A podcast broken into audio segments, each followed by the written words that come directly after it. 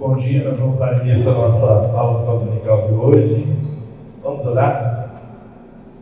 Senhor, nós te agradecemos por esta manhã, por oportunidade de estarmos na tua casa, poder, ó Deus, debater, ó Pai, conversar sobre assuntos que dizem respeito à nossa vida, ó Deus, e também ao teu reino. Fica, ó Deus, conosco, fala conosco esta manhã, nós pedimos em nome de Jesus. Amém. Nós continuamos com a nossa é, série de aulas aí, né? É, adultos, adolescentes, jovens, crianças. E hoje, o, tema de hoje, nós vamos falar sobre ansiedade. E ansiedade é algo que quase ninguém tem. Né? É, alguns dizem que é fruto do medo, por conta do medo, a ansiedade nasceu. Alguns dizem que é uma enfermidade que precisa ser tratada, outros dizem que é uma condição natural do ser humano ser ansioso. O fato é que nós temos que lidar com a ansiedade. Se nós não lidamos com a ansiedade, a ansiedade pode se tornar danosa na nossa vida. E para conversar sobre isso, nós estamos recebendo aqui essa manhã a Simone, Simone que é psicóloga. É, Simone, seja bem-vinda. Muitos amados aqui. Você prefere ficar aqui embaixo? Não? Para tranquilo?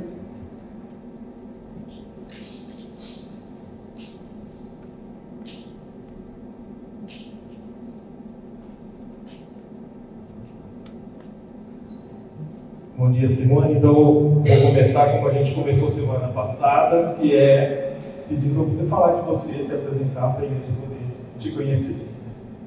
Primeiramente, bom dia a todos. É um prazer estar aqui outra vez. E muito gostoso, né? A gente conseguir falar da vida, né? Falar da ansiedade e falar da vida. E nada melhor do que a gente estar é, tá né? Conseguir falar sobre isso. Que é como, como deixar o nosso viver melhor. É, eu sou psicóloga, né, como você já falou. É, tenho uma especialização em psicoterapia breve, pela USP, né? E a gente lá desenvolve diversas pesquisas, e dentre elas ansiedade e outras coisas mais. Então aqui a gente poderia estar discutindo um pouco, falando a respeito desse tema. Então, a primeira pergunta que a gente vai começar é você definir o que é ansiedade. Então, o que é ansiedade? Então, ansiedade, na verdade, é uma antecipação, né? Comentou até, as pessoas falam assim, é uma antecipação do medo. Então, na verdade, é a ansiedade é uma antecipação do que está por vir. Então, a gente faz uma percepção, né? É, nós temos a capacidade de fazer uma percepção do que pode estar por acontecer, e a partir dessa percepção começa-se uma série de mecanismos para a gente se defender dele. Né? Então, por exemplo, tem algo por acontecer que me deixa preocupado. Logo, já entra um dispositivo, né? Seria ansiedade, você começa como que eu posso combater isso, né?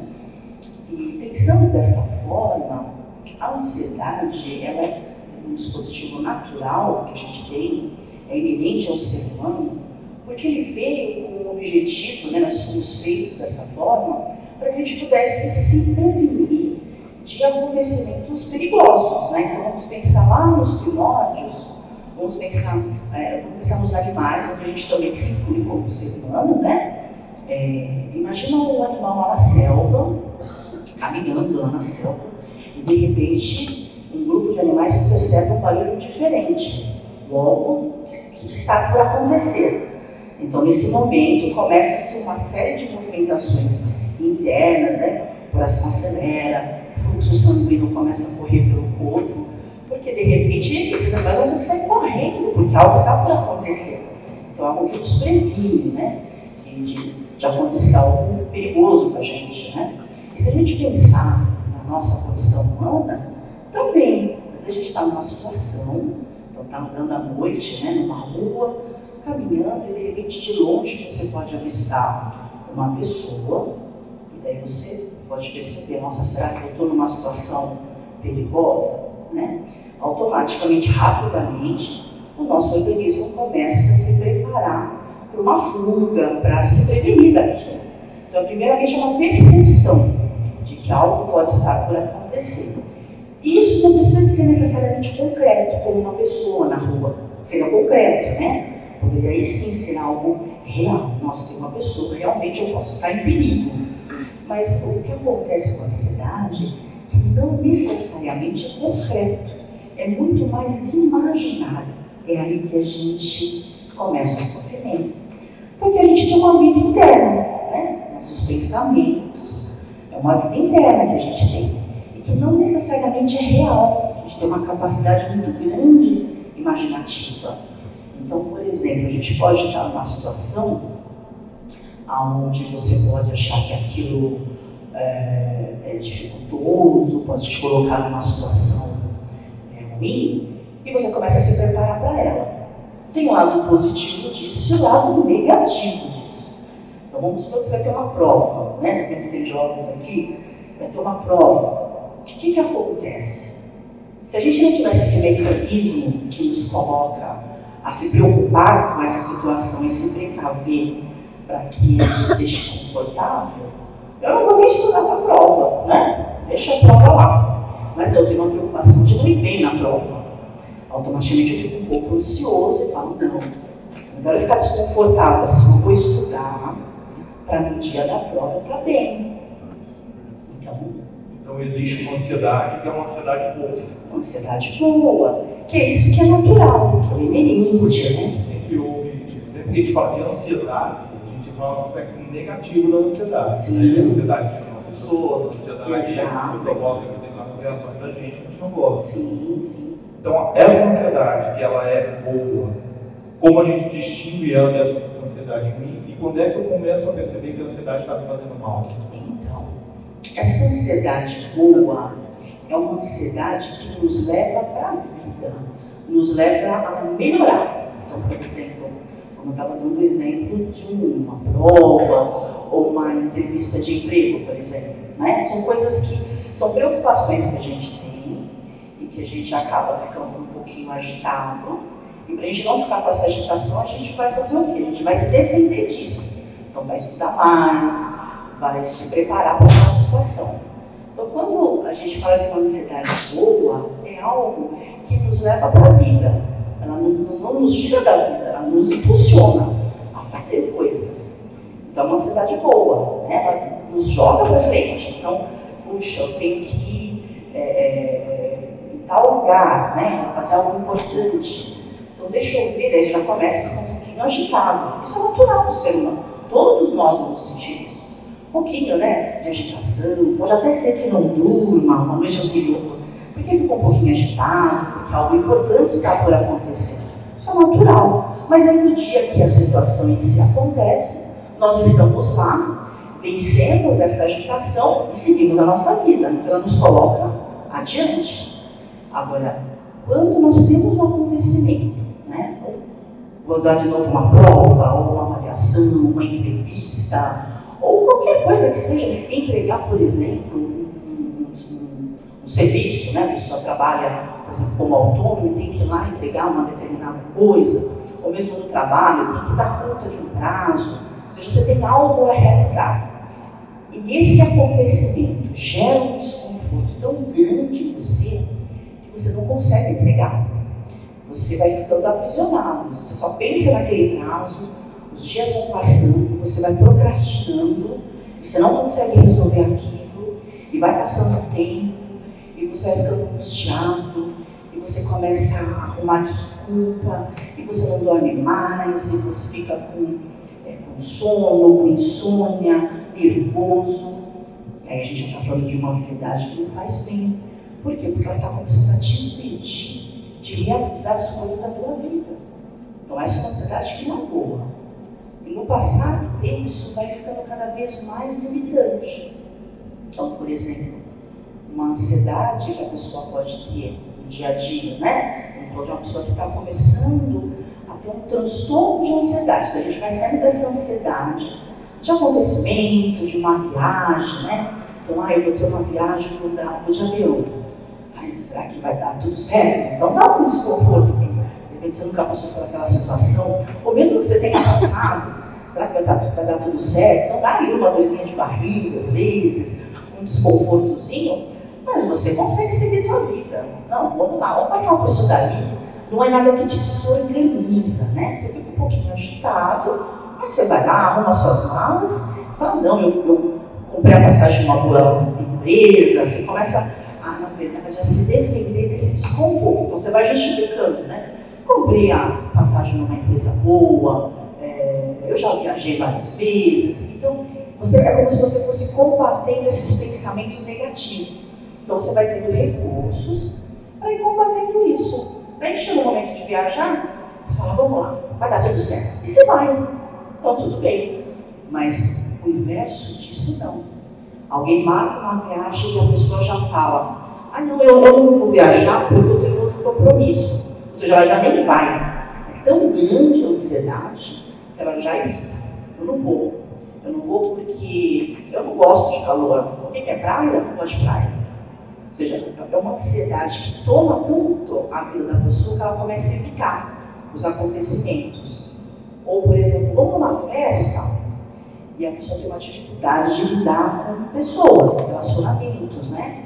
Então, a gente está falando de uma, uma fobia social, ansiedade relacionada a pessoas. Essa pessoa já evita o convite. Ah, obrigada, esse dia eu não posso, dor de cabeça, não dá, começa a evitar os acontecimentos da vida dela. Então a gente está falando de uma ansiedade que está podando a vida, né? É algo que já não está dando mais conta. Então é uma festa, é uma viagem, aí vai ficando cada vez mais irritante. É ir para o trabalho, é entrar no elevador, entende? É entrar dentro do metrô, acaba ficando cada vez mais irritante. Então a gente está falando de uma ansiedade que já não é mais natural já não é algo que está nos prevenindo, é algo que está nos podando, que está tirando a nossa qualidade de vida. A gente tem que estar muito atento a isso. É interessante que o, texto bíblico, a gente abre lá em 1 Pedro 5, 7, é, não sobre sorrir toda ansiedade, porque tem cuidado de vós, o termo bíblico, o termo grego usado ali, o termo a gente vai falar hoje na mensagem sobre isso. É um termo bastante interessante porque ele pode ser tanto esse preocupar-se é, de maneira negativa, né, trazer a preocupação, ou dependendo do contexto que ele é usado, ele pode ser usado como uma expressão de cuidado, de carinho, de, de zelo né, por aquela situação. Então, quando a Simone fala, né, quando você fala, ah, é, existe uma ansiedade, uma ansiedade positiva, de eu me preparar, de eu estar alerta do que vai acontecer e tudo mais, isso me remete a esse cuidado, a esse carinho, a esse zelo pela própria vida. Né? Agora, quando a gente vê é, essa questão de realmente trabalho, não levar adiante, né?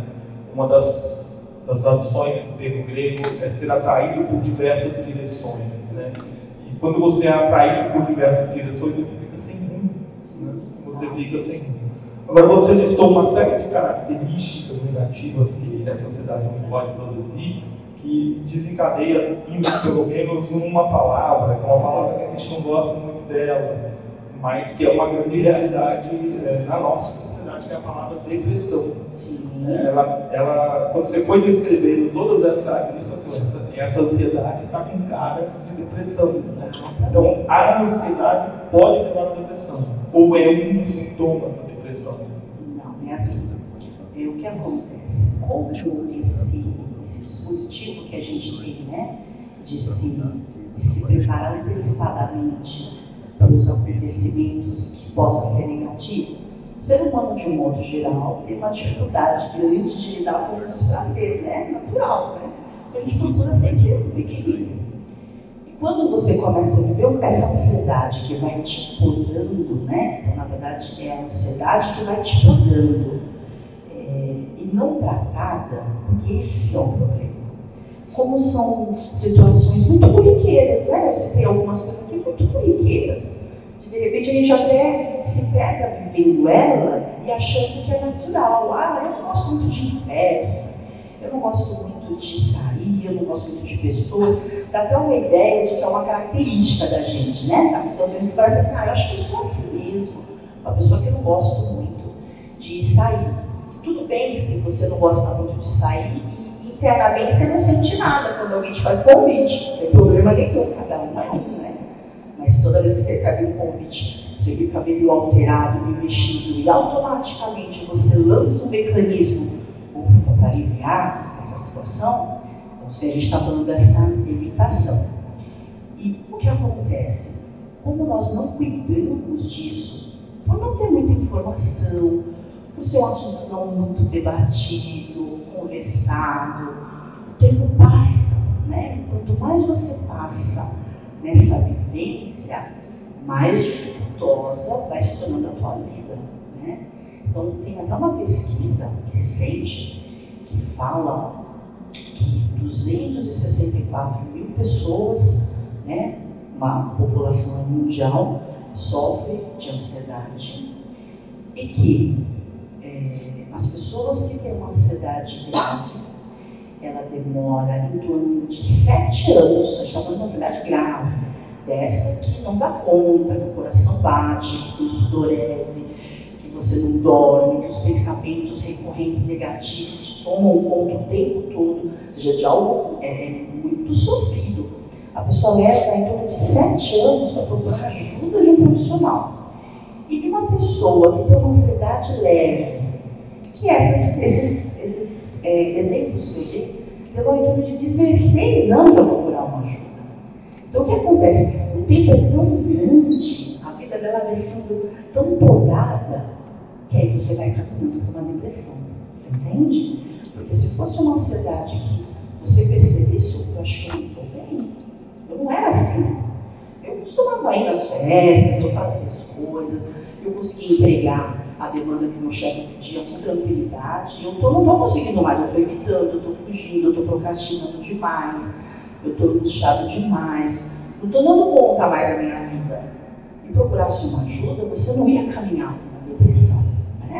Porque não é uma escolha nossa, a gente não percebe, as coisas vão acontecendo, a gente não se dá conta. Mas como a gente não tem muita informação, tem um preconceito cultural muito grande, né? a gente procurar ajuda de um psicólogo, né? as pessoas me julgam muito, então há um, um preconceito muito grande, então se demora muito para procurar ajuda. E às vezes quando você vai procurar ajuda, você está caminhando para uma depressão. É, infelizmente, muitas pessoas acabam indo para o alcoolismo, que acaba sendo uma via também. Então, tem vários trabalhos que demonstram isso, que você nesse processo angustiante, que é uma situação muito angustiante, as pessoas, algumas pessoas acabam, é, antes de procurar ajuda, acabam caindo para o alcoolismo, para a depressão, e aí sim vai procurar ajuda que percebe que minha vida desandou. Então, não, não seria, digamos assim, é, não é um sintoma da depressão, né? É, a ansiedade. É que as duas caminham juntos, né? A pessoa pode estar com depressão, logo a vida dela fica muito recolhida. Mas a pessoa pode estar com ansiedade há muito tempo e começar a ter é, esse sintoma de recolhimento e caminhar para uma depressão. Então, uma pode é, evidenciar uma situação da outra? Mas o mais comum é que a pessoa que está com ansiedade há muito tempo possa sim virar uma depressão gente vai abrir para a pergunta agora, então quem tiver pergunta, levanta a mão aí para o Michel, né, o microfone. Aqui, ó, Cláudia, Michel.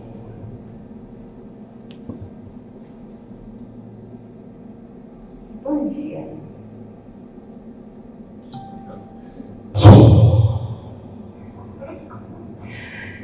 Esse bicho aqui. Bom dia. É, não é bem uma pergunta, é mais. Eu me recordo né, eu já não sou novinha, mas eu me recordo de, na adolescência, na juventude, de ser muito ansiosa.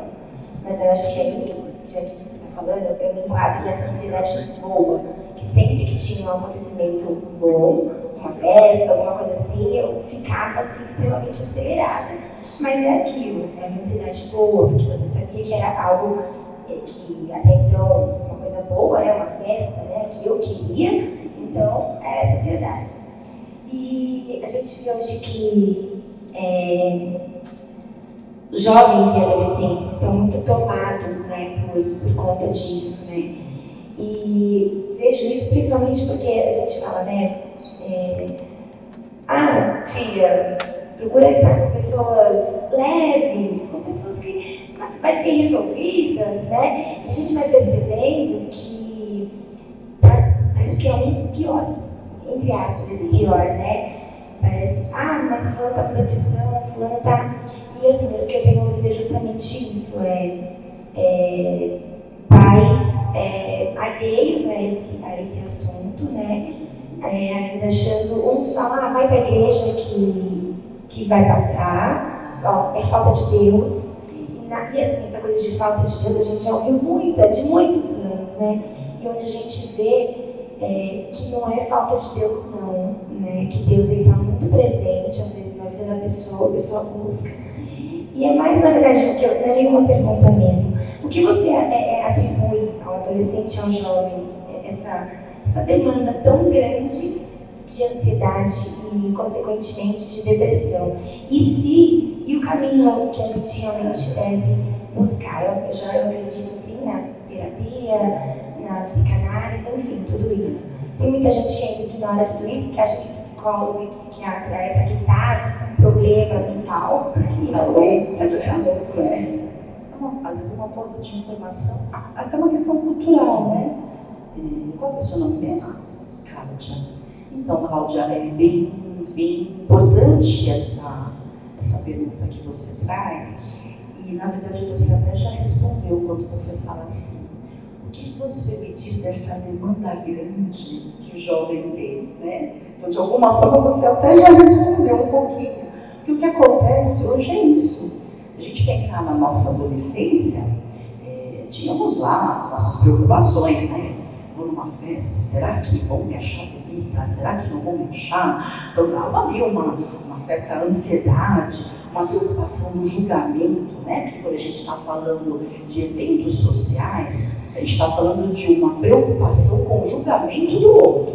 Né? Então, existe ali uma preocupação, e daí você se arruma, né? como você se defende disso? Ah, vou me arrumar, vou colocar aquela roupa que bonita, e estava tudo resolvido. Era um pequeno grupo, o jovem vivia num pequeno grupo da escola, da igreja, então tudo era um pequeno grupo, ele tinha que dar conta, né? na verdade, nós tínhamos que dar conta de um grupo aí, vamos colocar de 30 jovens, né? Então, eu tenho que, digamos assim, dar conta de, de ser bem reconhecido, de resolver minhas coisas com um pequeno grupo. Né? Então a gente conseguia. Tinha gente que ficava meio chateado com alguma coisa e a vida toca. Hoje não. Hoje a gente tem que dar conta, eles, né? Tem que dar conta de 500 curtidas no Facebook, de não sei quantos likes, não sei aonde. A demanda é muito grande. Quem dá conta? Ninguém dá conta. Então, a preocupação do que 500 amigos que eu tenho na rede social vão falar é muito grande. Porque a gente não tem controle, a gente não tem mesmo. A gente não tem controle nem dos 20, nem de um, quem dirá de 500 né? Então, hoje eles têm uma demanda muito grande que não dá conta, e que não vai dar conta mesmo. Então, então existe uma, uma, uma cobrança em relação dos CJs muito grande, né? Porque as meninas têm que estar no padrão X, tem que ser Tumblr, tem que ter tanta coisa que tem que dar conta, tem, que, tem o vestibular, tem nota, tem isso, tem aquilo, mas tudo em uma escala muito grande e que aí não dá. A gente não consegue acalmar o coração, né? Vem essa preocupação do que está por vir, né? Então, o que está por vir pode ser bom ou ruim, então já existe essa preocupação e você não consegue se preparar para você ficar calmo, né? Que é isso, eu tenho tal evento, então eu vou me organizar e vou dar conta dele. Você não consegue porque é tudo muito grande, são proporções muito grandes. E eles têm uma dificuldade maior também de lidar com a frustração, né? É uma juventude que, que não se teve muito limite, então tem mais dificuldade ainda de lidar com, com não, né? Com, uma negativa. Então, isso, isso mobiliza muito mais a ansiedade, porque já existe um, um pensamento pré-determinado, negativo, que ah, essa foto não ficou boa, que eu gostei. Esse ângulo que eu coloquei tinha que ser um pouco mais assim. Eles mesmos já começam a se julgar, preocupados com o julgamento do outro, e que vem mesmo, né, vem mesmo. A gente está vendo é, é, né, essa questão social acaba tendo realmente uma retaliação muito grande e que desorganiza pode ser na escola, durante o bullying, está muito forte. Né? Então, é muito difícil. Então, é por isso que hoje em dia os jovens estão vivendo é, essas patologias de um modo mais intensificado. E às vezes os pais falam, mas espera lá, eu também fui jovem. Eu também tinha festa para ir, eu também tinha prova para fazer. O que, que aconteceu com essa molecada que não consegue mais? Mas é isso, era tudo uma escala muito menor. E a gente conseguia dar conta, a gente conseguia. Alguns sim, outros não, porque a ansiedade sempre existiu e sempre vai existir. Isso, isso é inerente a gente. A gente conseguia, né? Às vezes não, mas eram pequenas, algumas pessoas. Mas como hoje a demanda a possibilidade de dar errado é maior. Logo, como é que está o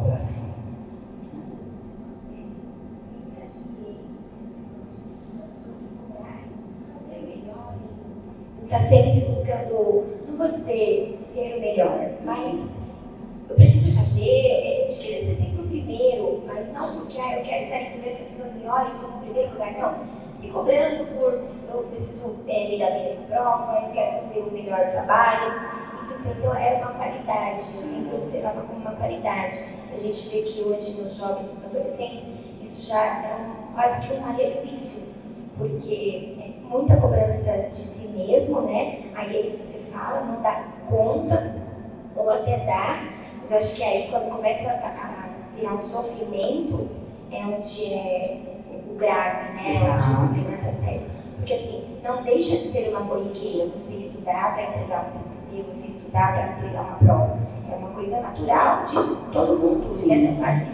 E aquilo a gente percebe que torna a maior tortura da vida da pessoa, né? Aí a gente vai percebendo que, que virou um transtorno, que virou. E é muito sério mesmo. Virou uma tortura, Cláudia, porque é, a gente está falando de por que, que você tem que estudar né, para uma prova, ir bem na prova, porque isso faz sentido para você, isso é importante para o teu futuro.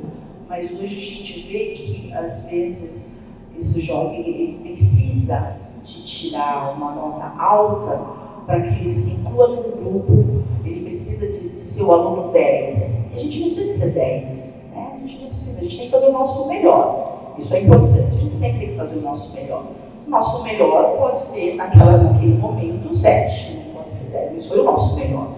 E, e daí, se a gente for 7 e fez o nosso melhor, a gente vai ter uma retaliação. Né? Um colega, vai ter uma retaliação ali social. Né? E com o próprio jovem, de colocar nessa, nessa, é, nessa, nesse comparativo, ele mesmo se retalhar, tá vendo, não consigo. Entra muito nesse pensamento negativo, né, constantemente. Né? Terapia, exatamente. Percebeu que está em sofrimento, percebeu que é recorrente, está em sofrimento, que aí precisa de procurar ajuda, né? Não dá para viver assim, né, gente?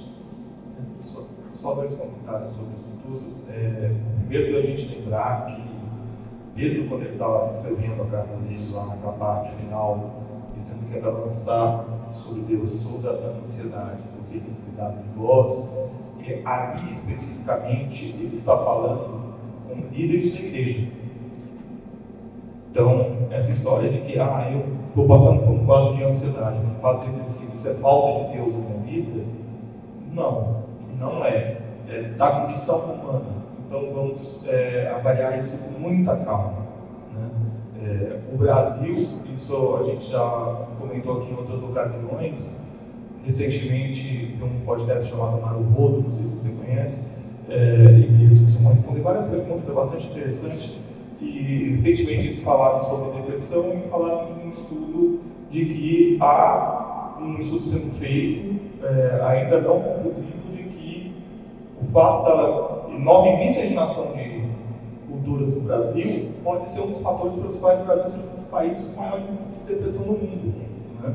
Então você tem desde fatores sociais a fatores genéticos a fatores do seu DNA.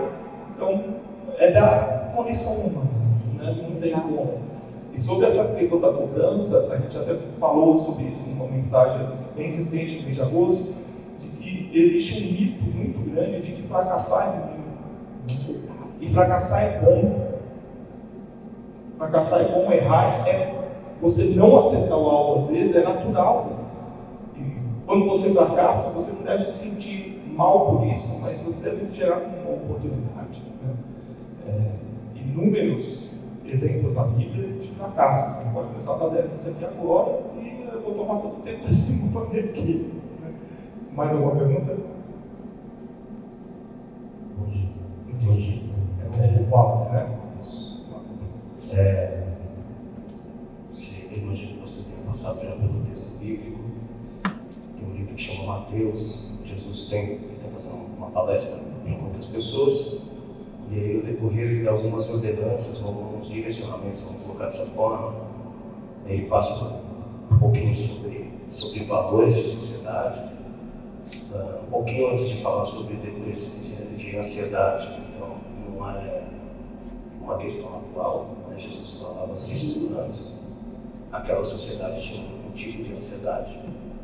É, a questão que eu queria colocar é, é ele inicia mencionando sobre uma questão é, de valores, ele me fala sobre dinheiro, tá? é, quem pode servir a dois senhores, o serve a Deus, o serve ao dinheiro. Em seguida, dentro de um contexto para a população, não simplesmente para líderes, ali ele vai falar é, especificamente sobre ansiedade. É, ele traz até alguns conceitos judaicos. Salomão se vestia bem, mas os livros são, não são ansiosos por causa disso. Enfim. É, e aí ele fecha mencionando assim: é, buscar o reino de Deus em primeiro lugar. Então, dentro do recheio, ele menciona ansiedade. Não, não andeis ansiosos, não sejais ansiosos. O quanto esse olhar para a fé, a espiritualidade que Jesus apontava lá, e ele dá é, o final da receita, no final, buscar o meio, o quanto isso é importante dentro da psicologia. É, a Wallace, né? É muito bacana você trazer isso, Wallace, porque o que acontece entra até, faz até uma, uma relação com o que eu estava falando com a Cláudia a respeito de, do quanto a gente tem que conseguir responder essa demanda, né? Que é justamente isso. Quando a gente percebe que a gente está vivendo as aflições desse mundo, que a gente tem aflições, isso é natural, e você acha que você sozinho tem que dar conta disso e resolver tudo sozinho, a possibilidade de você ficar ansioso, angustiado e acabar caminhando para um quadro mais severo, quando você fala, estou sozinho, estou sozinho, posso contar com ninguém. E você não tem a Deus para você entregar esse jugo que está pesado e receber o dele que é leve, entende? Fica muito mais difícil mesmo. É muito importante você ter, é, esses, você ter esse caminho da fé, você poder é, saber que, além de, do que você está passando, tem alguém que é por você, que pode te ajudar, te acalmar teu coração fazer esse processo de ressignificar os seus pensamentos.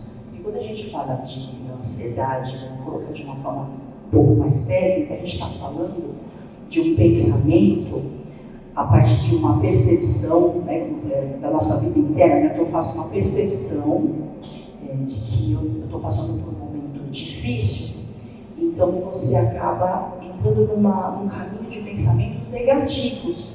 Não vai dar certo, não vou conseguir. Então você vai, vai caminhando por esse lugar e, e isso vai te deixando angustiado. Então quando você tem a possibilidade de se ajoelhar, de orar, de entregar isso a Deus, com certeza, isso vai te dar uma aliviada. Não tenha dúvidas, entende? Isso vai, vai dar uma acalmada no teu coração. Mas quando você, é, esse nível de ansiedade que você tem, a gente já entrou por uma patologia, daí não dá conta, porque já há uma distorção tão grande perceptiva, que mesmo a gente orando, quando há um término da oração, você vai falar assim, Deus não está me escutando.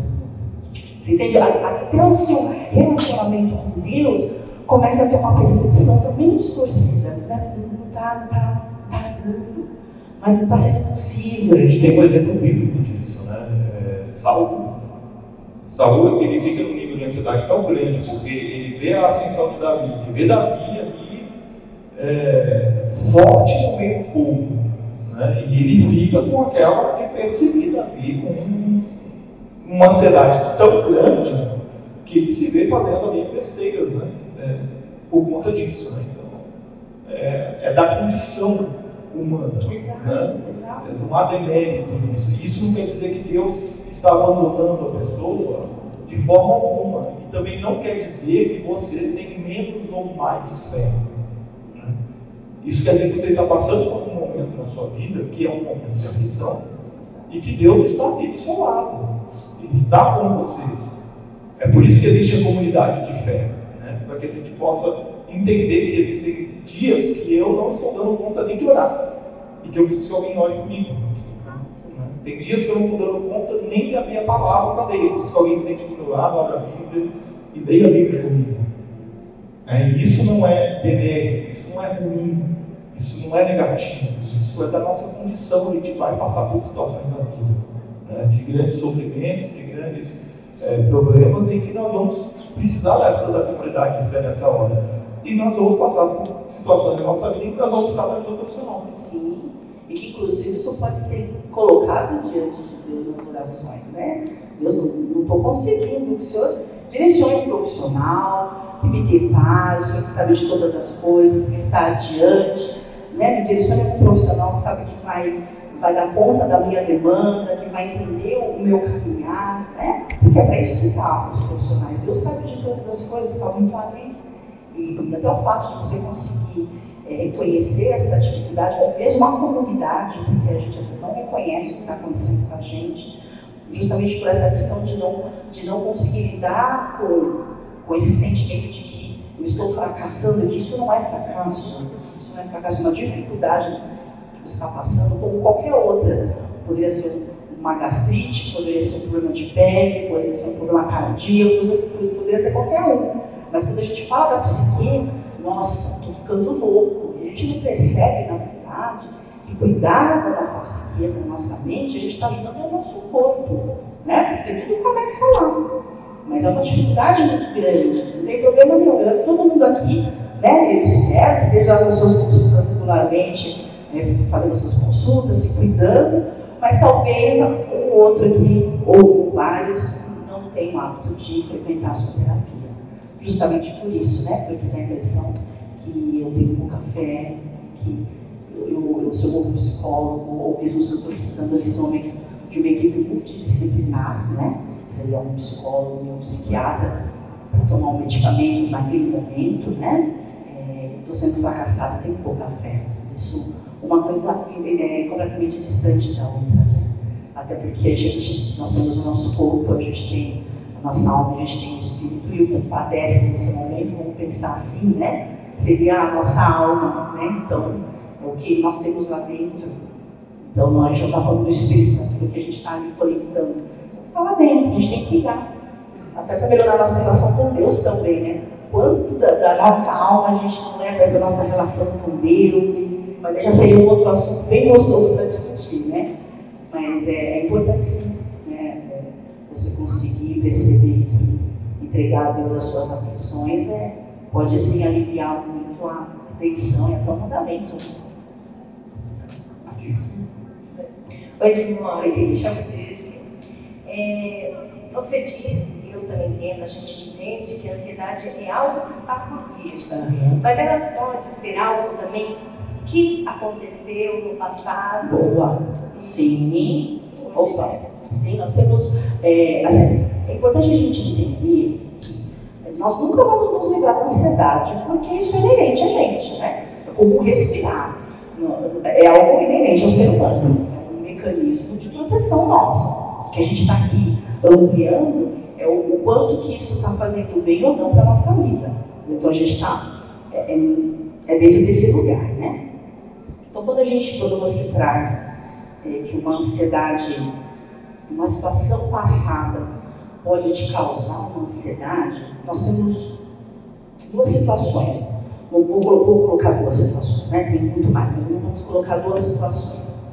E, existe uma situação que é o ambiente familiar. Então, é, é muito importante a gente perceber qual é o ambiente familiar que a gente está criando os nossos filhos. Porque uma criança que cresce um ambiente muito conturbado, muito instável, né? Estou falando de falta de amor, estou falando de instabilidade. Então aquela criança está lá brincando com o carrinho dela e o pai chega de casa irritado, bravo, brigando, brigando com o cachorro, essa instabilidade. Daí o pai sai, daqui a pouco o pai está monstro, daqui a pouco o pai está bravo, daqui a pouco a mãe está brigando. É uma instabilidade emocional muito grande nessa casa. Né? É claro que todo mundo um dia fica bravo, vai ficar bravo, né? mas estou falando, é, quanto mais essa oscilação acontecer ao longo desse desenvolvimento da criança, menor a previsibilidade ela vai ter de que ela vive num lar estável.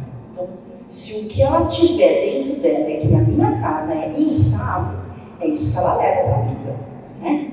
Logo, uma criança que vive nesse ambiente muito instável emocionalmente, de muitos conflitos, né? de briga, ou mesmo, vamos falar de uma situação maior, de abuso, é, de negligência, de negligência. Essa criança, quando adolescente adulto, ela é um candidato né, a ter ansiedade. Por quê? Porque o mundo para essa criança é um mundo muito perigoso. Ela aprendeu que o mundo é um mundo perigoso. É um mundo que a gente não pode contar com as pessoas. Os amigos da escola vão saber o que o amigo vai falar. Professor, se fizer uma pergunta, vai ligar comigo.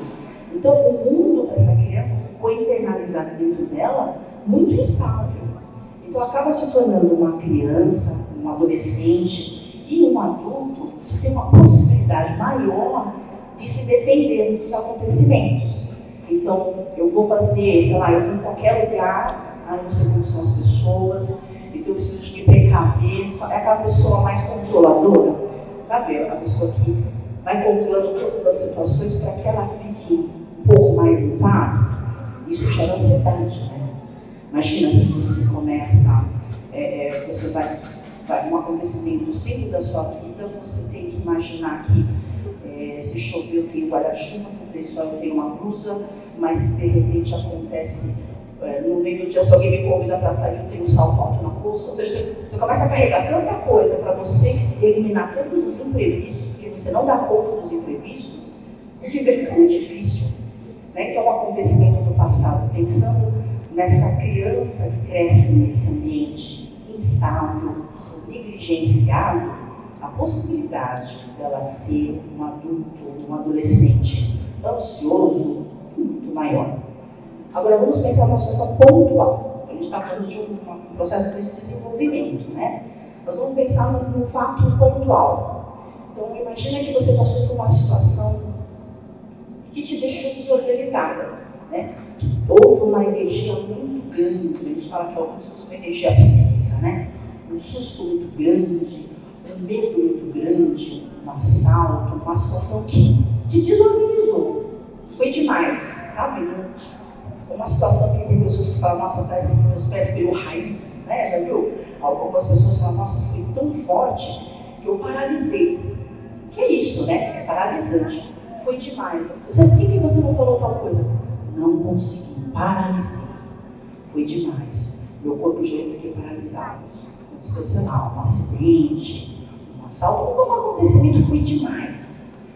Então o que acontece? Depois desse acontecimento, é natural que nos próximos dias, semanas, talvez alguns meses, você fique angustiado ao pensar naquela situação. Toda vez que eu passo na frente daquela padaria, coração bate, porque foi ali que eu fui assaltada, foi ali que o carro quase me atropelou. Você entende? Então, aquilo te liga à situação que foi demais. Mas passou dois meses, três meses, seis meses, isso continua acontecendo, então a gente está falando de um estresse pós-traumático, né? A gente está falando de uma ansiedade, de uma situação que aconteceu lá atrás, e que ao pensar, daí nós não precisamos nem passar na frente, só de pensar já começa. Começa bate, acelera, fica angustiado, né? Ou mesmo uma situação muito anterior, vamos supor, nossa, toda vez que eu me deparo com um homem falando muito alto, não sei porquê, eu fico apavorada. Se a gente no processo de terapia for investigar isso, a gente vai, vai, vai encontrar que homem foi esse, que te traumatizou, que foi demais, entende? Que às vezes são coisas até simples, que a gente passou na nossa vida, que a gente não se deu conta, mas que fixou de uma tal maneira que ao viver aquela situação vem essa, essa ansiedade. Então, sim, um acontecimento do passado pode remeter sim a uma, uma ansiedade no futuro. Bom, eu sou uma pessoa extremamente ansiosa. Só o fato de, de, tipo assim, de, como eu vou formar a pergunta, meu coração já dispara aqui. E acho que você mexendo bastante aí. você... É, essa é o exercício de raciocínio da, da Dirce. Bom, eu, meu pai e minha mãe, é, meu pai completa, muito calmo, calmo até demais, e minha mãe, extremo do nervosismo. Então, a nossa educação praticamente foi criada com meu pai e minha mãe, mais ou menos até os sete anos e meio. No sítio, na Bahia, lá no interior. Então, minha mãe era do tipo que ela batia muito na gente. Qualquer coisinha, ela batia na gente. Meu pai não, era difícil para bater. Eu lembro, que eu apanhei de por duas vezes meu pai. E quando eu vim para São Paulo, eu vim para cá, fui criada pela minha avó, e tinha muitas tinhas, então isso gerou muito trauma na nossa vida, assim, tanto eu como meus irmãos. E eu sofri muito bullying na escola, da onde eu vim, a roupa que eu vestia. Então isso me causou muita, tipo assim, inferioridade. Então tudo que eu vou fazer, hoje em dia, eu me sinto muito inferior. Tudo vou fazer, se eu faço, eu chamei essa daqui, eu toco bateria e falo, é ficou, ficou bom, toquei legal, não sei o quê. Tudo que eu vou fazer no serviço, e lá no serviço que eu trabalhava, é, como a gente, nós éramos líderes, nós tínhamos muito treinamento de liderança. Eu para o Rio de Janeiro também tinha é, treinamento. Então, quando eu ia, tinha que viajar, isso me gerava um nervosismo, que eu não comia, meu intestino desandava, me dava dor de estômago, dor de cabeça, eu suava muito. Enquanto eu passava esse momento, porque eu pensava, tipo, que gente fala, sobe por antecedência, né? O que, que vai rolar lá? Será se as dinâmicas que estiverem lá eu vou conseguir superar? Eu vou conseguir? Então, isso me gerou sempre inferioridade. Eu sempre me achei inferior a outras pessoas. Eu sempre acho que eu não sou capaz de resolver as coisas. Eu sempre acho que eu, as pessoas são melhores do que eu.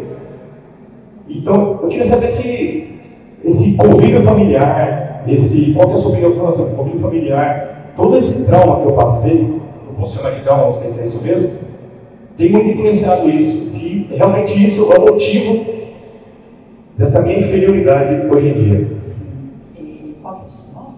Renilton. Então, Renilton. É, de fato, como eu comentei anteriormente, quando a gente vive num ambiente instável e um ambiente, né, quando a gente fala de autoestima, né, quando a gente, como você fala de que você se sente inferior, então nós estamos é, falando de uma autoestima rebaixada, né? Porque então você diante dos outros você se sente pequeno, é uma autoestima rebaixada. E a construção da autoestima ela é feita no berço familiar. Né? Independente se você está sendo criado, né? Pai, com a mãe, o cuidador, o ambiente que a criança se desenvolve, ele é responsável por te dar um feedback de quem você é. A criança, ela é o que nós falamos para ela que ela é. Né? Então, das pequenas coisas. Então, por exemplo, a criança vem com um desenho, você fala, nossa, que horroroso. Né? Nossa, que rabisqueira. Eu não estou falando no sentido de julgamento. Às vezes a pessoa né, olha e fala, o que é isso? Nem usa um horroroso, mas se for a criança faz, de fato, você não sabe o que, que é, né? E vem, aí você fala, mas o que, que é isso? E a criança fala, ah, é? A criança vai fazendo essa leitura, ela vai fazendo essa leitura. E ela vai percebendo, assim, acho que eu sei desenhar muito bem. Aí daqui a pouco ela faz uma outra situação acho que minha mãe, porque a criança é muito, muito excêntrica, né? Isso é necessário. A criança, o mundo gira em torno dela, e isso é necessário mesmo no sentido de construção de autoestima, não no sentido da gente não dar limite, né? No sentido de construção de autoestima. A criança, ela acha que tudo que acontece, ela é culpada, o bem ou o mal. Então, assim, nossa, minha mãe tá tão feliz, as crianças estão vindo, né? Foi maravilhoso nossa, meu pai está bravo, o que, que eu fiz? A minha. Então a criança é muito centrada nela. É, então, o que acontece de bom, de ruim, a culpa é dela. Meus pais estão brigando, nossa, foi aquele brinquedo. É, meus pais se separaram, é minha. A criança ela traz muito isso. Então, essa oscilação de humor dos pais faz um link com esse bom e mal da criança que ela acha, né? Então, eu não estou deixando minha mãe feliz o suficiente, eu não estou deixando meu pai o suficiente, logo, eu não sou suficiente. Né? Então, é, a criança precisa desse retorno. Criança ela é o que a gente fala que ela é. Na medida que ela vai crescendo, ela vai percebendo se ela é aquilo ou não, né? Então até a gente brinca que a criança ela vai ter que deparar num determinado momento e perceber que realmente ela não é o centro do universo que ela achava que ela era. Mas uma criança que acredita que ela é de uma forma saudável, ela está construindo a sua autoestima. Em determinado momento ela vai perceber, quando ela vai para a escolinha, tem os outros amiguinhos, puxa, eu sou tão bacana quando eu achei que eu era, mas isso é natural, tá vendo? A gente precisa desse retorno. Então quando você fala que você nas suas situações, na sua vida, você percebe que você fica muito ansioso, a gente já está falando agora de uma ansiedade que já está além, né?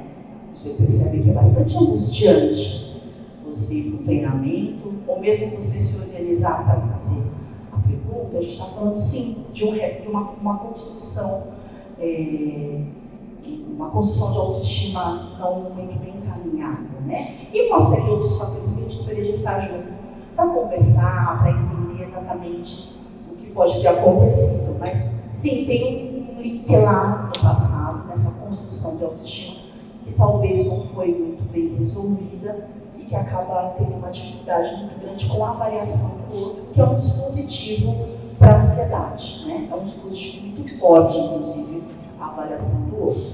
Bom, se você em algum momento quiser conversar, depois estou à disposição. Ok, obrigado. Oi, senhora, eu sou a Tita. Oi, Tita. E eu quero te fazer uma pergunta, assim, das coisas que acontecem com a gente em casa mesmo. Essa a minha filha Thalita, e eu tenho dois netos, filho dela, um de seis e outro de 16. E eu posso dizer para você que eu sou uma pessoa muito feliz, porque eu tenho netos maravilhosos. Então, eu digo assim, o meu neto de 16 anos, ele é muito especial. É, para dizer para vocês, assim, para iniciarmos, ele é um medalhista da matemática. Então, ele é um bom aluno. Só que se você chegar em casa, você não vê ele com livros, estudando nada. Mas ele tem 100% de aproveitamento em sala de aula. Então, isso já nos deixa, nos deixa muito felizes. Ele é um menino que tem uma boa oratória, ele é muito caprichoso no estudo, com tudo. É, mas ele é assim, pouco falar.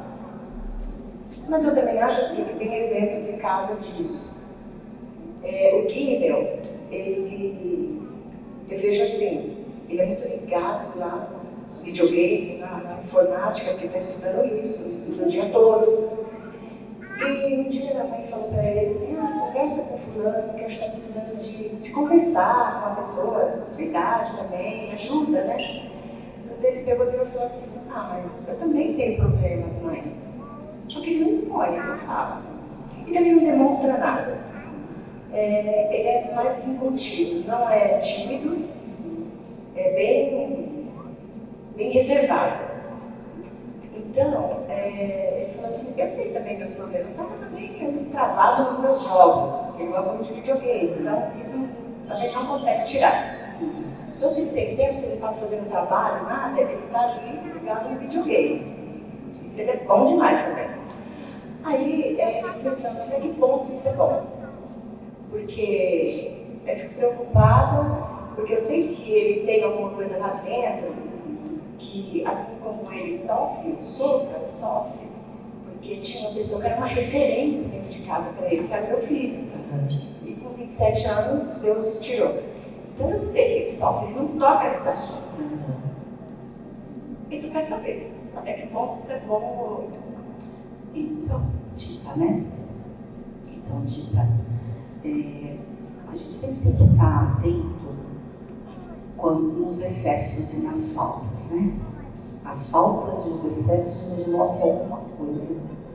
Então, você me traz um garoto que tem uma capacidade cognitiva boa para lógica, né?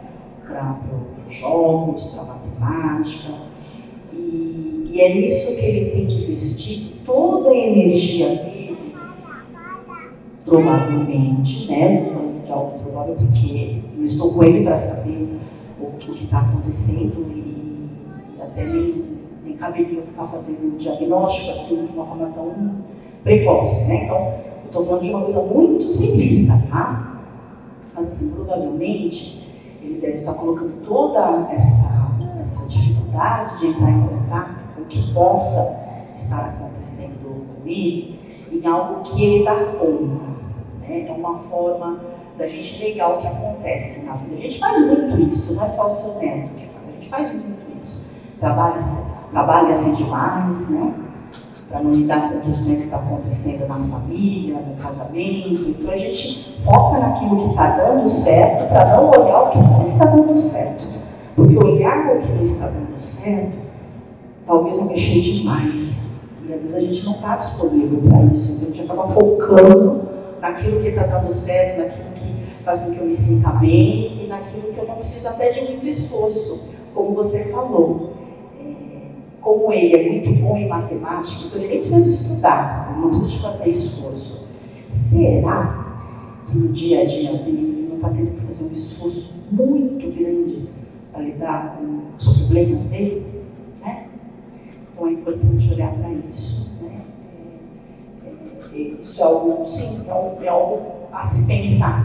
Se de repente não seria o caso é, de perguntar para ele, você não gostaria de um espaço para que você pudesse é, conversar sobre, o, sobre as suas coisas, não precisa falar sobre os seus problemas, né? Não quer um espaço para você, como profissional, que você possa conversar com alguém, porque o sofrimento dele também compartilha com, com o sofrimento de vocês, né? A perda é de todos, todos perderam.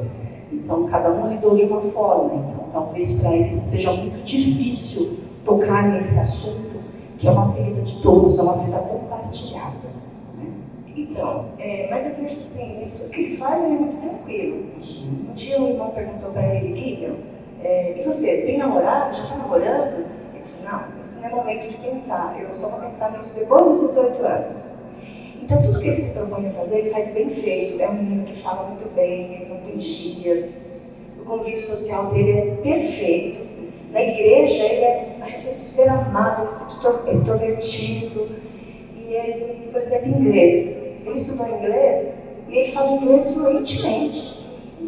Então, é, assim, eu vejo que ele é cheio assim, de qualidades. Então, eu sempre falo dele, Guilherme, é, você não quer falar sobre o tio Caio comigo? Pode falar se quiser. Pode me abraçar, eu peço um abraço para ele nesse sentido. Não, vó, relaxa, tá tudo bem, esquenta a cabeça. Eu sempre toco no assunto. Então ele tira ou, se livra disso numa boa. Então ele não demonstra que está sofrendo nada, sabe? Então, ou sei lá, como ele fala, ele se extravasa, talvez uma forma dele, não quer falar com a gente, mas está falando lá com os personagens dele, então, é, quando eu ouço, quando eu vejo meu neto conversando com outras pessoas, eu falo, nossa, que bonito um menino de 16 anos falar uma gíria, hoje é que a gente mais ouve isso. Eu, eu gosto, eu gosto de, jovens que falam bem. Então, eu fico tranquila nesse sentido. Ele está conseguindo responder bastante a demanda da família, né? Ele, ele cumpre bastante com a demanda da. É, importante ver se ele, lá dentro dele, ele acha que ele pode errar. Talvez ele ache uma suposição. Ah, mas ele fala que ele fala, ninguém é perfeito. Errar, ele fala, é com os erros que a gente aprende. Uhum. Então, a gente deixa isso claro. É, então, se ele achar que, que é importante para ele, né, se vocês acharem que é importante, se ele quiser, é importante perguntar, né? Você gostaria, como você trouxe que ele disse que ele tem problemas, mas ele não fala, então se ele tem problemas e ele não fala, então talvez não está tão bem resolvido assim. Né? Perguntar não faz mal, acho que é, o cuidado é sempre bem-vindo. Se ele achar que ele deve, ele tem um espaço de profissional. Se ele achar que ele não deve, talvez em algum momento na vida dele futuro ele consiga dar conta disso, né? Posso fazer outra pergunta? Pode. A gente encerrar a sessão de Não é assim. Ah, não tem problema, tem problema Mas não é uma chicadinha, mas é algo que Simone, assim, vê se tem alguma coisa a ver, assim, precisa me responder. É, até, pastor, eu estou com aquele livro, eu não te devolvi ainda, porque eu até ia conversar com você. Eu não sei o que está acontecendo comigo, mas eu não consigo mais me concentrar numa leitura, eu não estou conseguindo ler um livro. Eu começo a ler e meu pensamento vai totalmente controlado. E eu não consigo viver aquilo que estou lendo. Eu quero, eu quero, eu quero me concentrar na leitura de um livro. Antes eu pegava um livro, lia um dia, dois dias, hoje eu não consigo, faz três vezes que eu estou com o livro e não consigo ler. Eu não consigo me concentrar. É, quando a gente fala de concentração, é isso, né? O que é se concentrar? É a gente olhar para aquilo que a gente está fazendo aqui, agora, e viver isso. Ler, ler é uma das coisas que a gente mais precisa se concentrar, senão não vai acontecer. Se você está com dificuldade de você parar a sua cabeça, o seu fluxo de pensamento e falar, agora eu vou fazer isso. E aquilo que você se propõe a fazer, você consegue fazer, é prazeroso, ou independente se é prazeroso ou não, você consegue fazer, ótimo. Mas se você se propõe a fazer algo, quando você se pega em outro lugar, a gente está falando de uma mente quieta, né? uma mente que está, de alguma forma, um tanto, um bocadinho ansiosa. Uma mente agitada, né? Ok. Agradecer a Simone mais uma vez. Muito obrigado por sua disposição de estar aqui com a gente. Quiser tornar, nós vamos passar agora para o nosso. Pode, pode, pode sim. É, eu queria deixar aqui agradecer a todos por esse momento. Foi bem gostoso, bem prazeroso, né? É, podemos viver aqui agora esse momento, né? Isso é bom. E falar para todos vocês que fiquem atentos, sabe? Fiquem atentos ao que acontece porque a gente pedir ajuda faz bem, né? A gente não está sozinho. Ainda mais quando a gente está em comunidade, melhor ainda. Pedir ajuda faz bem. Então fiquem atentos, não, não, não esperem 7, 16 anos, ou para qualquer outra situação, não seja ansiedade, seja qualquer que seja. Não guarde para si que está te acontecendo por, por medo, por preconceito, que a gente é muito preconceituoso com a gente mesmo acontece com a gente, com medo de compartilhar com o outro. Peça uma ajuda, procure um profissional que vai fazer o viver melhor, né? A gente tem que ter qualidade de vida, a gente tem que ter uma vida uma vida em abundância, né? acho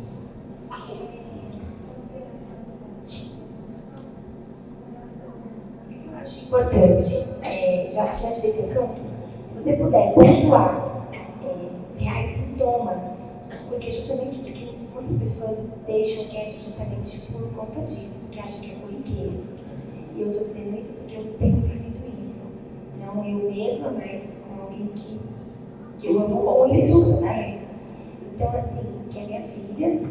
Então, eu, os sintomas, gente, quem está perto, quem está vendo, vê quanto é doído. Sim, então, é muito importante, porque crise de ansiedade não é brincadeira, não. não é a depressão não é drama. Não é nada como a gente, porque a gente ouve muito isso, é sabe? É drama, é frescura. É frescura, quer chamar atenção, né? De forma alguma. Então, é importante isso. E aqui eu digo esse esclarecimento com relação, olha, pense um caminho, está no caminho certo. Que é aquilo que eu falo, meu pai e minha mãe, quando me uma febre, a gente dá uma de virando assim, ai que bom passou. Mas quando se trata do que você falou, psique, quando se trata da nossa mente, a gente fica, eu me vejo impotente, porque a vontade de ideia de entrar lá dentro e resolver, né? Arrancar. Infelizmente, depende muito mais de quem está vivendo do que é, eu acredito que, óbvio, quem está. É, o amor, é, e a pessoa entender que ela está vivendo aquilo, ela precisa buscar Graças a Deus eu tenho conquistado isso, nós temos conquistado isso. Né? E isso acho que é um alívio para as pessoas, porque talvez as pessoas estejam ainda no anonimato, já se viram nessa situação, mas ainda não conseguiram externar de alguma forma. Você só falar sobre isso, olha, o caminho é esse, uma ajuda de terapia, é, a, psiquiatra, a psiquiatra, possivelmente uma medicação, se necessário for, né? Porque, exatamente. É, ansiedade tem vários níveis, né? Então a gente, a gente tem um nível de uma ansiedade leve, né?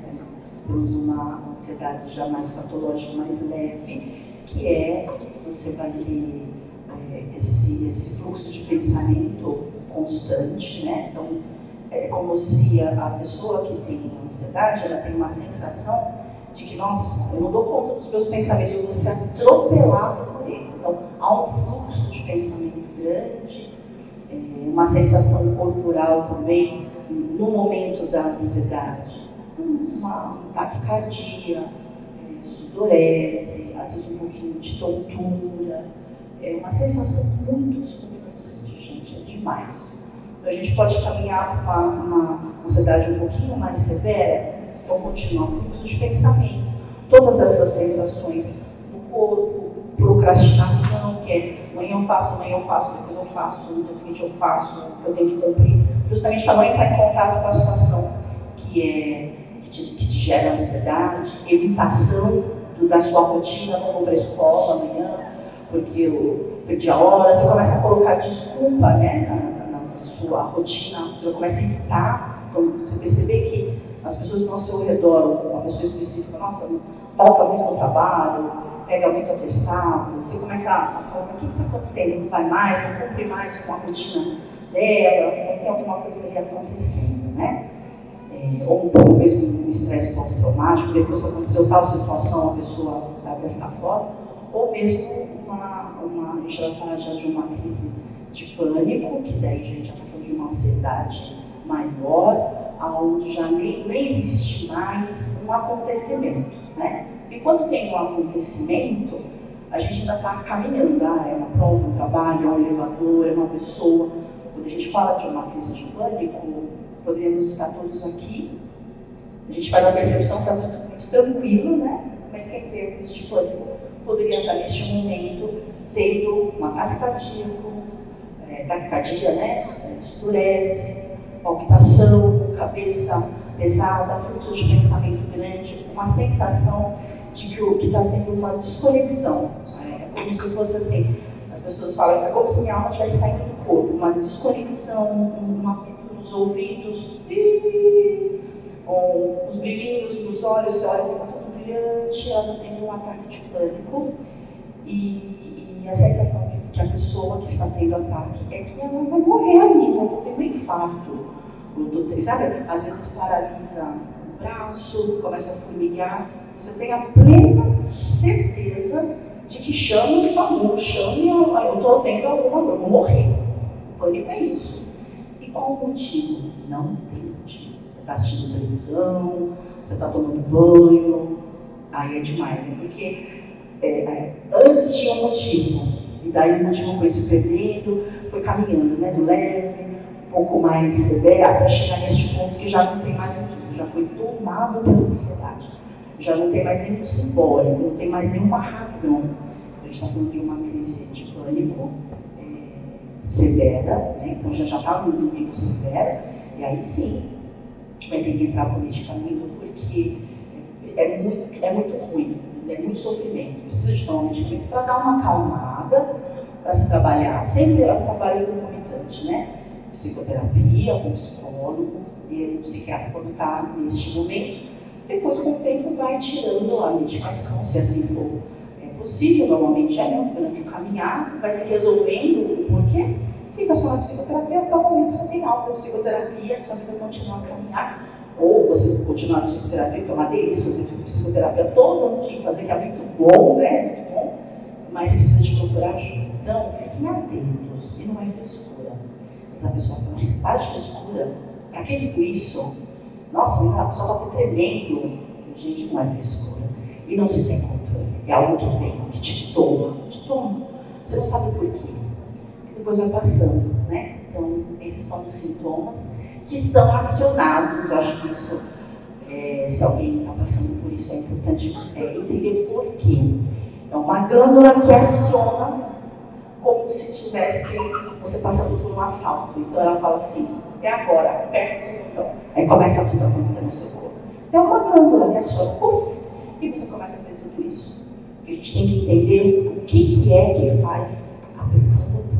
Entende? Por isso que precisa de psicoterapia, o que, que aperta o botão para acontecer tudo isso. Então procure ajuda, é muito sério. E a gente não está aqui para viver uma vida assim, né? Tá bom? Foi um prazer grande estar com vocês. E estou à disposição sempre que precisar, foi muito bom. Obrigada. Obrigado, Simone. A gente, é, semana que vem, a gente vai falar sobre um outro tema que também é um tema bastante é, preocupante, que é o tema do suicídio.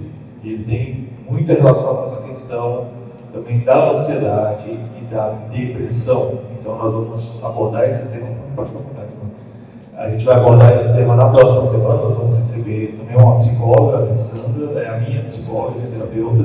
Nós vamos recebê-la aqui na próxima semana para conversar sobre a questão do suicídio, tá bom?